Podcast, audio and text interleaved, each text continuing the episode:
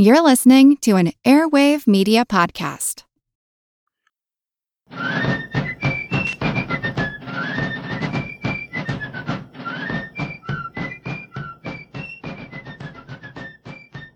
Hello, and thank you for joining the American Revolution.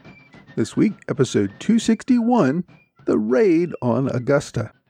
In the last couple of episodes, I've covered the loss of a second Southern American army, this time at Camden, where General Cornwallis easily crushed a larger force under General Horatio Gates. Uh, following that loss, British forces focused on the last few Patriot militia armies that were still causing trouble in South Carolina, pushing most of them further west into or beyond the mountains. This decisive British victory seemed to secure South Carolina for British rule, making it the second colony after Georgia to return to Crown authority by the fall of 1780. A British control, however, always seemed to prove far more fluid than officials would have liked. Recall that the British had captured Georgia in late 1778 when a relatively small force captured the town of Savannah. The British attempted to secure the entire colony by setting up an outpost in Augusta, but quickly determined that a force that far inland only made itself a tempting target for Patriot militia attacks. British control over Georgia by the spring of 1779 was essentially limited to the greater Savannah area. Augusta was a frontier village well inland and farther up the Savannah River from the town of Savannah. It was one of the original five towns that had been established in the 1730s by James Oglethorpe when he first organized the Georgia colony. He named the town after the Princess of Wales, Augusta of Saxe Gotha. At the time, she was the daughter in law of King George II and would soon become the mother of the future King George III. Originally, the town of Augusta was well within Creek territory and was established as a trading community with the local tribes. During the war, though, Britain wanted to do whatever it could to reestablish control over the entire colony. The Army returned Governor James Wright to Savannah to return civilian control to the colony. The British Army managed to mount a raid into South Carolina in 1779 that nearly captured Charleston, then managed to survive a joint attack by Continental and French forces that fall. Now, after fending off that attack, the British, as I said, didn't really venture much outside of Savannah. Large numbers of Patriot forces in the west and just over the river in South Carolina made venturing out too much of a risk for the British soldiers. A Patriot state government continued to meet in Augusta and claimed control of Georgia. In early 1780, the Patriots proclaimed Augusta to be the seat of government for the colony. The relatively small British garrison at Savannah could only watch these events unfold from Savannah. The British could not risk spreading their forces too thinly to control more than the area that they already controlled, and they left Augusta under Patriot control. Now, then came the British capture of Charleston in May of 1780, and that really changed everything. Suddenly, the threat of continental attacks from South Carolina disappeared. British officials in Savannah decided it was time to retake Augusta and establish real control over the entire colony once again. The task of subduing Augusta fell to Lieutenant Colonel Thomas Burntfoot Brown. I've mentioned Colonel Brown in a number of earlier episodes. He was the son of a wealthy English merchant. His family could trace its ancestry back to minor nobility, but Brown's branch of the family had lost that title to an older sibling generations earlier. As a young man in his twenties, Brown used his father's money to recruit more than 70 indentured servants. In late 1774, he brought this group to Georgia, where he established a new community called Brownsboro, on a large tract of land of more than 5,000 acres just north of Augusta. Now, given the young man's wealth, Governor Wright made Brown the magistrate for the region. When the war broke out a few months later, both sides started essentially trying to recruit Brown for their side. In the summer of 1775, shortly after word arrived of the battles of Lexington and Concord, and less than a year after Brown's arrival in Georgia, the local Sons of Liberty attempted to coerce him into joining the local Patriot cause. Brown refused, saying he would never take up arms against his own country. A mob then seized Brown and tortured him, trying to get him to pledge his support to the Patriot cause. Various accounts say that his attackers partially scalped him, tarred and feathered him, and burned off the bottom of his feet. Eventually, Brown succumbed to the torture and pledged his support. Of course, as soon as he escaped his captors, Brown recanted his pledge and began organizing Loyalists in the back country. He first fled to South Carolina, but after being pursued by Patriots there, he moved further west, living among the Creek and Cherokee Indians.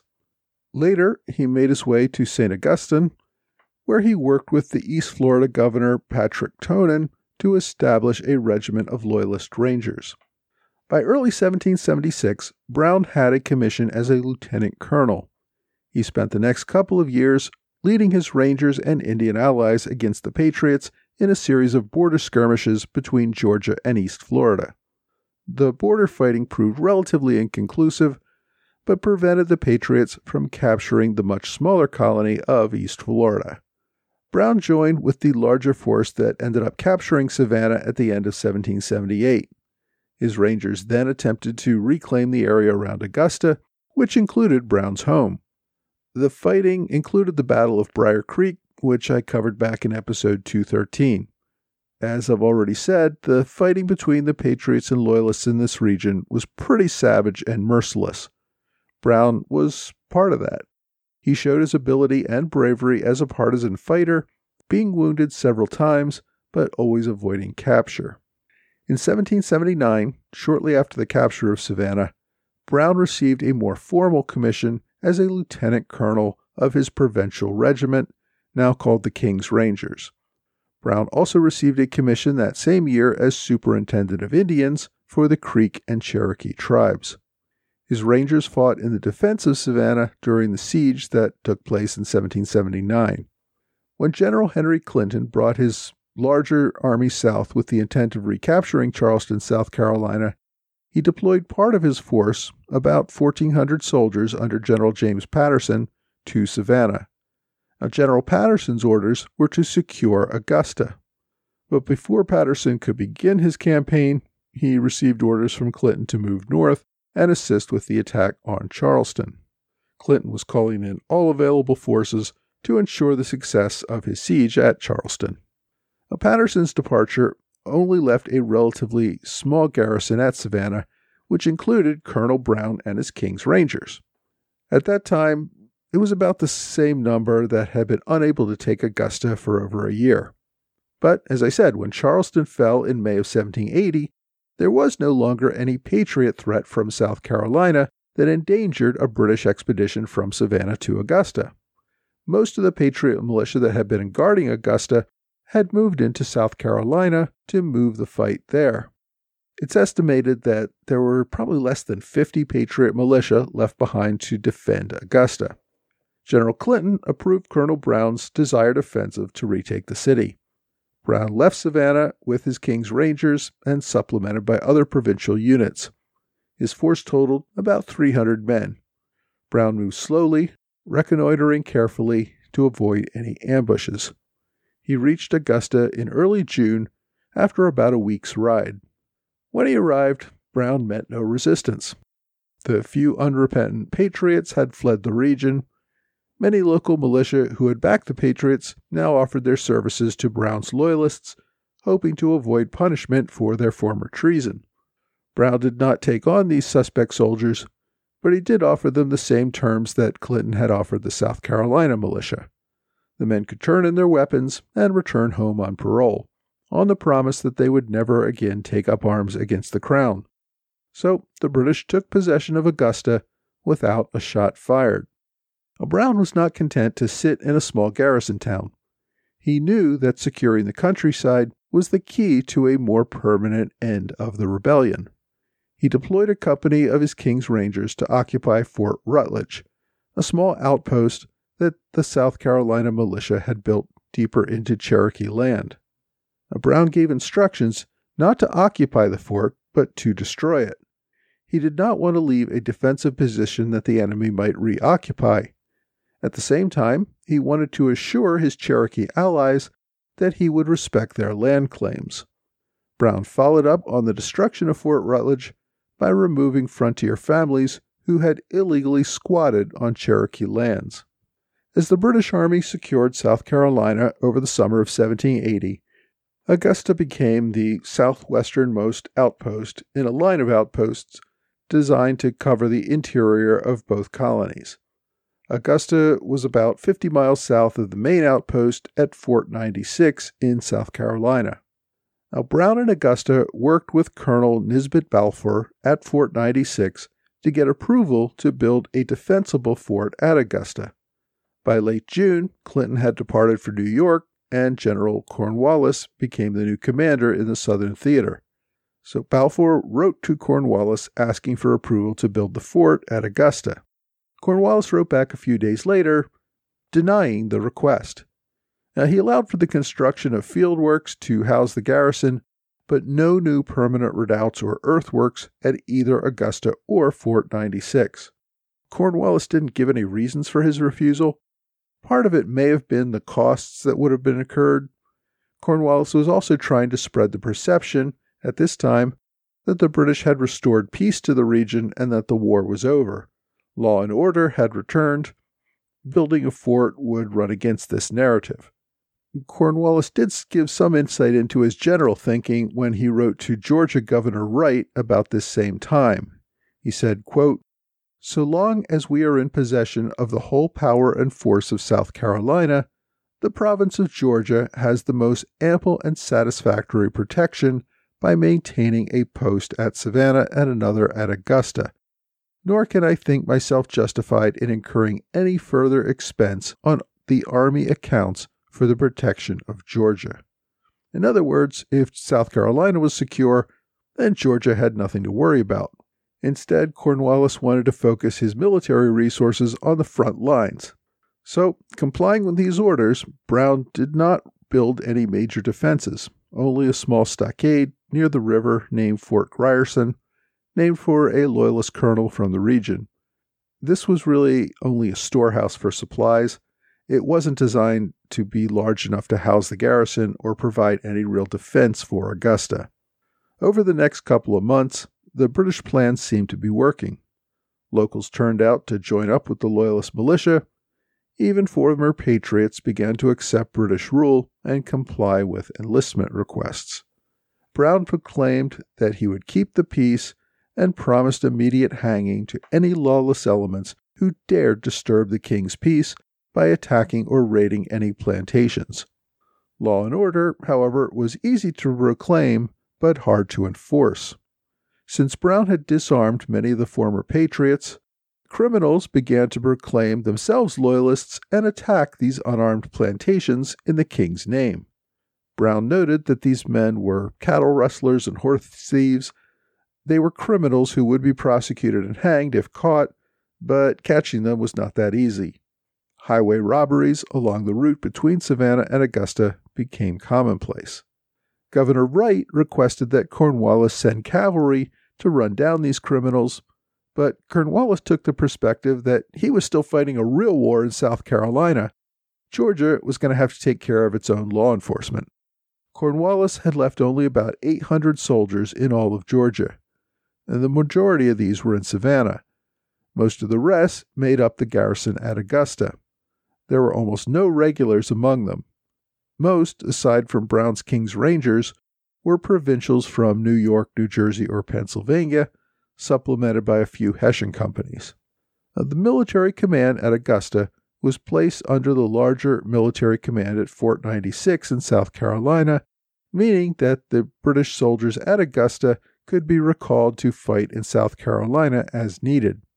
After a few weeks, Georgia's Governor Wright grew concerned about the former rebels who were under parole in Georgia. He was beginning to fear that they might rise up again. Following the lead of General Clinton in South Carolina, Wright tried to crack down on the parolees, issuing an order in July which denied the former rebels the right to keep and bear arms or hold any government office. They could be brought before a magistrate at any time and forced to swear allegiance to the crown, and could be required to post bond for continued good behavior. Failure to comply meant imprisonment or impressment into the British Navy. Wright, however, saw that when officials in South Carolina tried to impose unacceptable conditions on the parolees, it only motivated them to take up arms and begin fighting again. So Wright was hesitant to enforce his proclamation in the western parts of Georgia. He was still hoping that Cornwallis might send reinforcements to help him enforce these proclamations with muskets and bayonets. Colonel Brown was not convinced that hesitating and simply hoping the quiet would continue was the best plan. He had about 300 men at Augusta, but there were around five or six hundred parolees in the surrounding area, and some of these men had already taken up arms again under Elijah Clark, the Georgia patriot who was engaged in guerrilla fighting at this point in South Carolina. Absent any orders, though, there was little Brown could do. Instead, Brown focused on holding talks with the Creek and Cherokee warriors. The natives would provide hundreds of warriors if needed. Brown convinced many of them that the British would respect the native land claims, while the Patriots clearly had not. In September, Brown was meeting with several war chiefs in Augusta when he received word that his garrison was under attack. Colonel Elijah Clark had recruited a force of between five and six hundred partisans to retake the region. At about 9 a.m. on September 14, 1780, Brown launched a three pronged attack against the Loyalist garrison at Augusta. Brown first received word that an Indian camp just outside of town was under attack by the rebels. These were the families of the Creek warriors with whom Brown had been trying to negotiate a military alliance. So Brown quickly moved his Rangers along with several field artillery pieces to relieve the attack. He also left a detachment at McKay's trading post, where he feared the rebels might try to raid the supplies and gifts that he had there for the Indians. By the time Brown's Rangers reached the Indian encampment, the threat there had faded, but he learned that another rebel column had entered Augusta and were now threatening his rear. So Brown turned around his men and made it back to McKay's trading post, where the small detachment was already fighting off a rebel attack. The combined relief force of Rangers and Creek warriors drove off the raiders. Since the trading post offered the best defensible ground, the Loyalists and Creek dug in there, while the rebels returned to Augusta to plunder the town. Brown's men found themselves under siege for three days. And while the ground there was defensible, the defenders found themselves without any access to water. They quickly became dehydrated and desperate. There are accounts of men drinking their own urine. The majority of the force consisted of 250 Creek warriors. Another 50 Cherokee managed to join the defenders during the siege by swimming across the Savannah River and slipping through enemy lines. A word reached Fort 96 that the siege of Augusta was happening, but since the fort was 50 miles away, it took nearly two days for the messages to reach them and two more days for reinforcements to arrive. On September 18th, four days after the attack began, reinforcements from 96 reached the besieged Loyalists. At that point, Clark's Patriots saw the reinforcements on the other side of the Savannah River and opted to retreat rather than take on the superior force. During that retreat, Brown's men attempted to march out and attack the retreating force. They managed to capture a few prisoners, one of whom they hanged immediately. But the defenders were so exhausted and dehydrated after three days and nights of fighting that they could not really mount much of a pursuit. The relief force managed to capture more of the retreating prisoners. Thirteen of those captured were found to be men who had broken the parole and were also hanged. Several prisoners that fell into the hands of the Cherokee were tortured to death. The relief force was planning to return to Fort 96 when they learned that Clark's Patriots had stopped their fight only a few miles upriver and were just planning another attack on Augusta as soon as the relief force left. Instead, the Loyalists launched another offensive to capture Clark's partisans. Rather than engage a superior force, many of whom were native warriors, the Patriots continued to move up the Savannah River until they eventually fled into the mountains of western North Carolina, at which point the main Loyalist force did return to 96. Uh, the reaction to the American raid on Augusta was swift and severe. Brown and his Loyalists and the Indians burned the plantations of any patriots in the area. They seized other personal property. The wives and children of patriots were driven from their lands and forced to join their men, who were mostly by this time in western North Carolina. Loyalists burned over a hundred farms. They also arrested 68 men who were accused of joining Clark during the attacks. Most of these men claimed they had been forced to join and were released after taking an oath of allegiance. The remaining 23 were sent to Charleston to join prisoners of war being held there. Following the attack, Brown's Rangers, with the aid of slave labor, built proper fortifications to defend against any future attacks. The British held control of the region, but the return of the King's peace and law and order remained elusive. Next week, we're going to head up to the Ohio Valley, where George Rogers Clark and his militia do battle with Native Americans at Peakaway.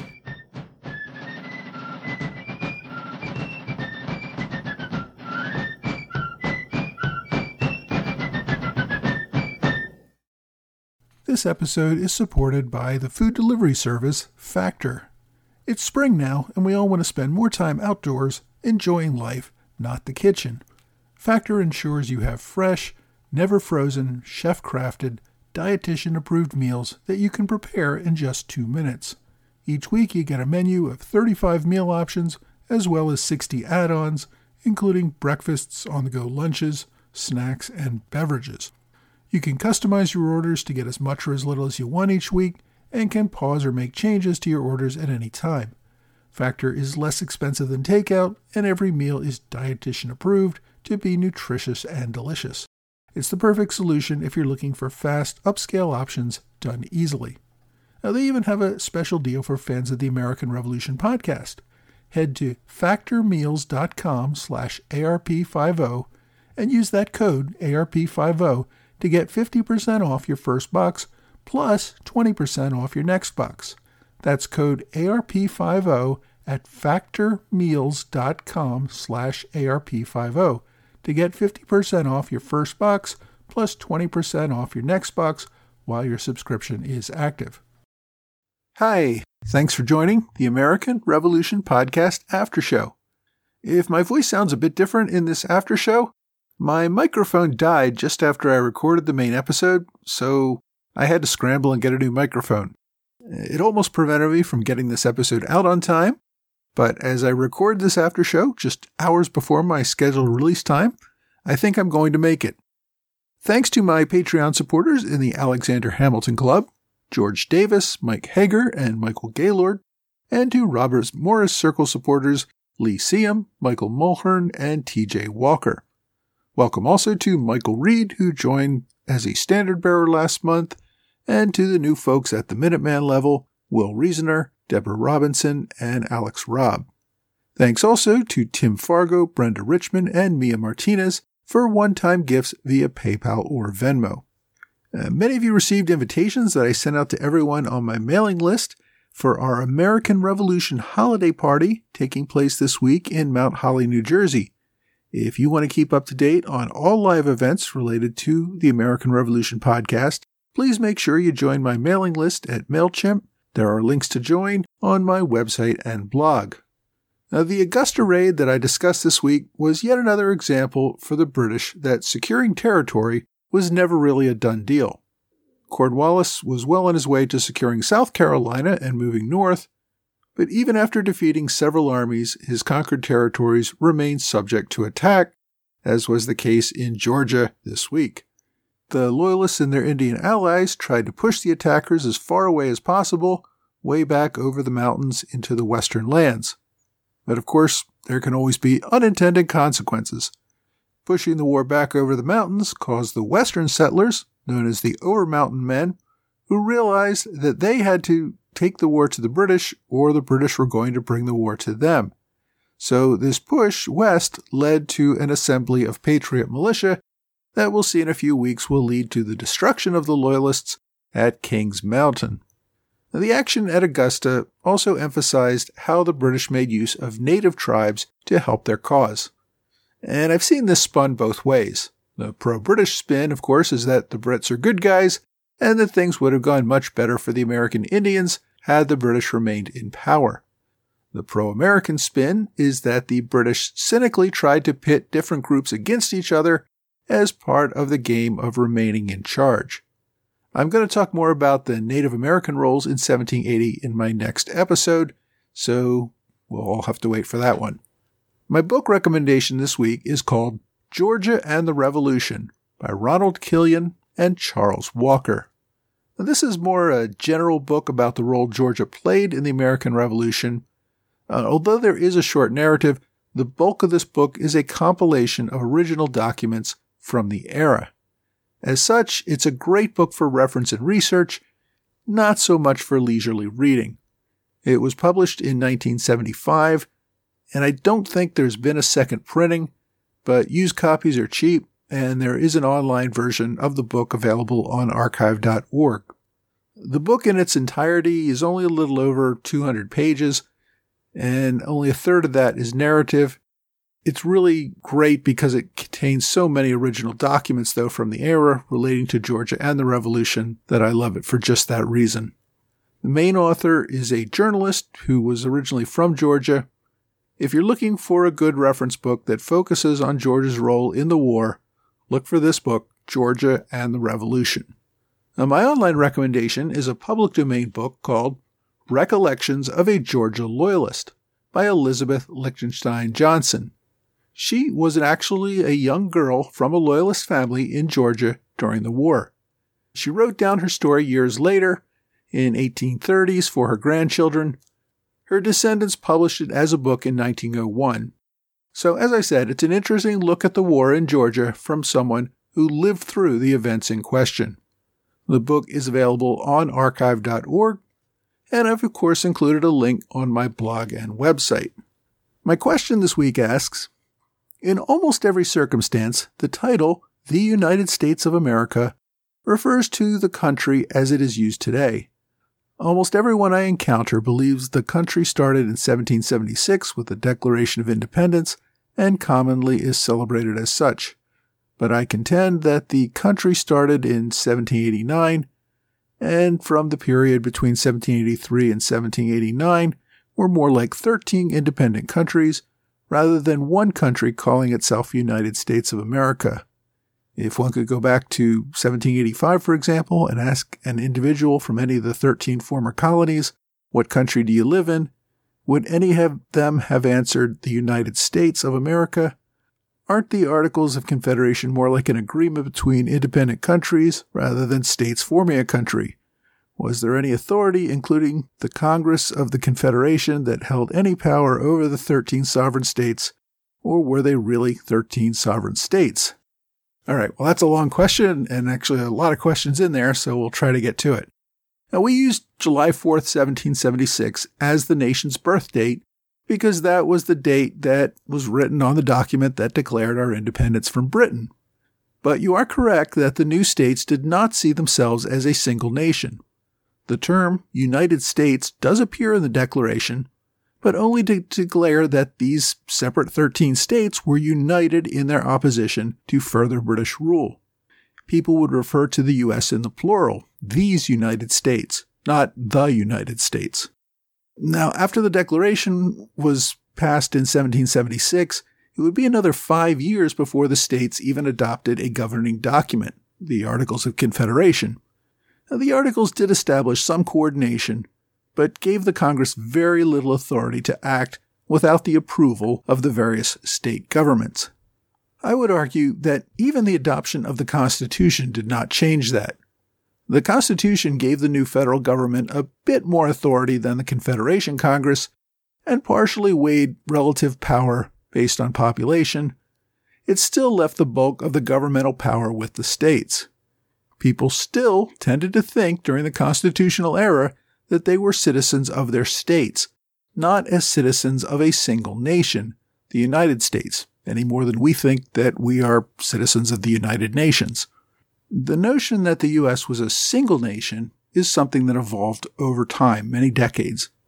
Prior to the Civil War, even, most Americans still thought of themselves as citizens of their home state, not necessarily as Americans. Now, those attitudes were changing as we get closer to the Civil War. Senator Daniel Webster exemplified the changing attitudes when he began a speech during the debates on what would become the Compromise of 1850 by saying, quote, I wish to speak today not as a Massachusetts man, nor as a Northern man, but as an American. It really was the Civil War that solidified the view that the states had become one nation, indivisible. If you have a question you'd like me to answer, please reach out to me either via email or on Twitter, Facebook, or Quora. Well, that's all for this time. I hope you will join me next time for another American Revolution podcast.